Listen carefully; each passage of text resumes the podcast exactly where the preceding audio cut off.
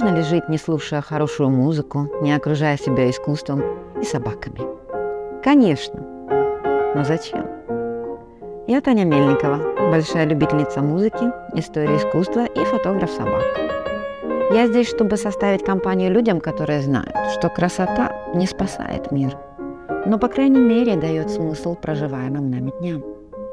Проведя немного времени со мной, вы рискуете открыть для себя нечто прекрасное, чтобы утолить вашу жажду красоты, о которой вы, возможно, и не подозревали.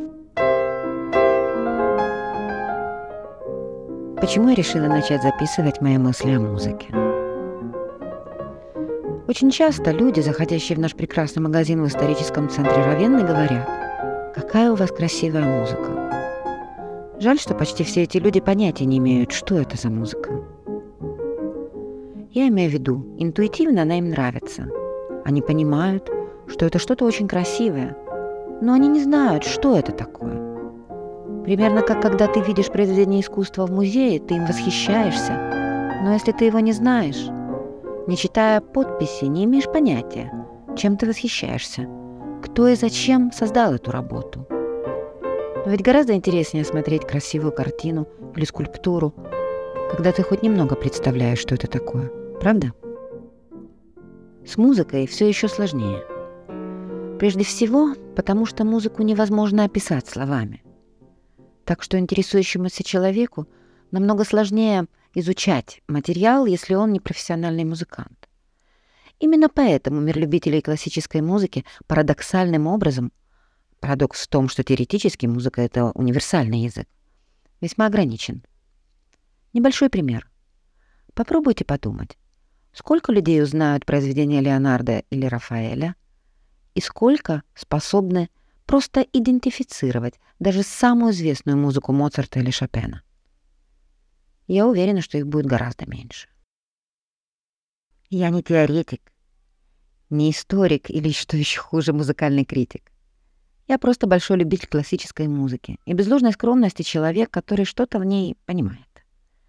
И потом друзья говорят, э, что я могу очень хорошо рассказать некоторые интересные вещи.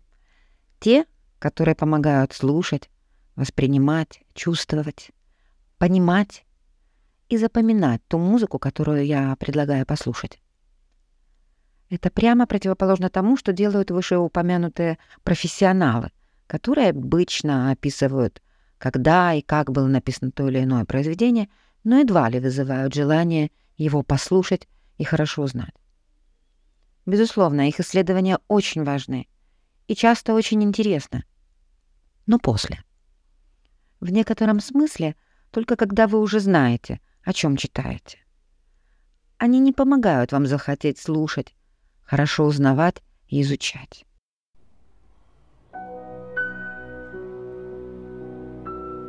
Я, со своей стороны, хотела бы предложить путь более или менее похожий на тот, который я годами интуитивно выстраивала для себя в отношении моей любви к изобразительному искусству.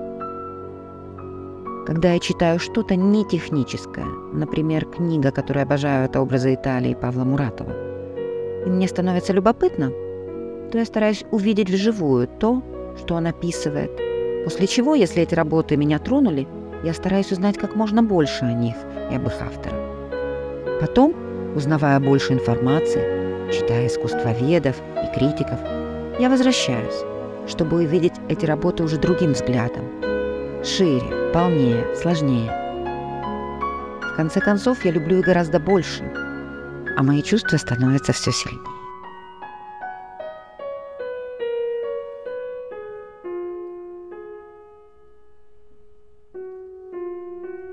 Короче говоря, алгоритм очень простой и функциональный – вам становится любопытно. Вы вдохновляетесь. Вы хотите знать больше. Зная больше, вы лучше понимаете, о чем идет речь. Поэтому вы видите или слышите гораздо лучше и намного больше. Вы влюбляетесь, испытываете все более и более глубокие чувства. Бесконечный путь. На самом деле, я могу слушать свою любимую музыку тысячи раз, и она мне не надоедает. А наоборот – я люблю ее все больше и больше. Я могу возвращаться и видеть любимое произведение искусства снова и снова. И всегда делаю это с огромным удовольствием. Ведь чем больше я их вижу, тем больше ими восхищаюсь, и тем лучше себя чувствую. Я не могу знать всего. Я не горовец и не Поллини. Поэтому я расскажу только ту музыку, которая мне особенно нравится. Скажем так, я предлагаю вам свой личный любимый плейлист.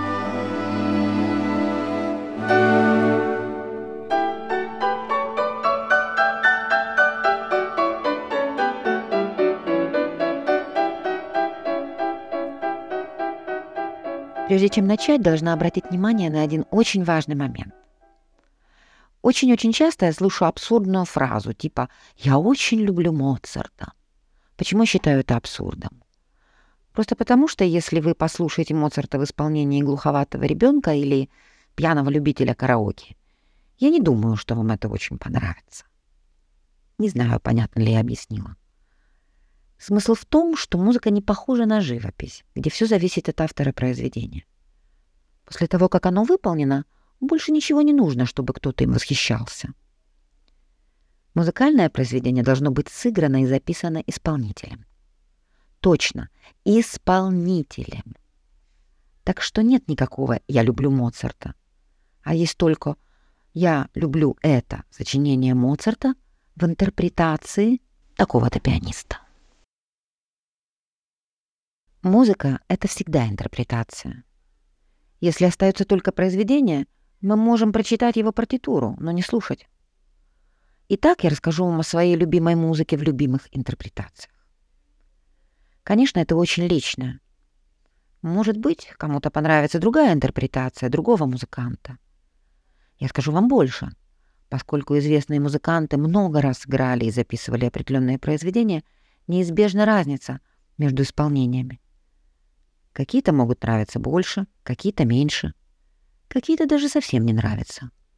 Это нормально. Все мы люди. Даже такие гении, как Горовец или Кисин. Это все равно люди. Со своими днями или периодами жизни. Да или нет. Чтобы показать на практике, что я имею в виду, приведу только один единственный пример абсолютно разных интерпретаций одного и того же классического произведения — я выбрала очень короткое произведение, именно для того, чтобы было как можно понятнее, что я имею в виду. Прелюдию Шопена номер 12. Меньше чем за одну минуту можно понять разницу в видении мира.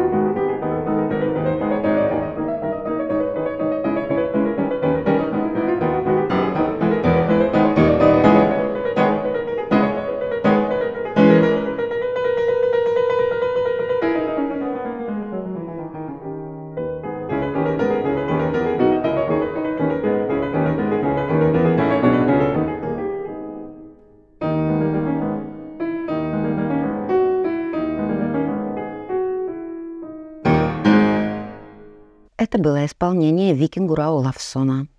А теперь, пожалуйста, послушайте исполнение Евгения Киссина.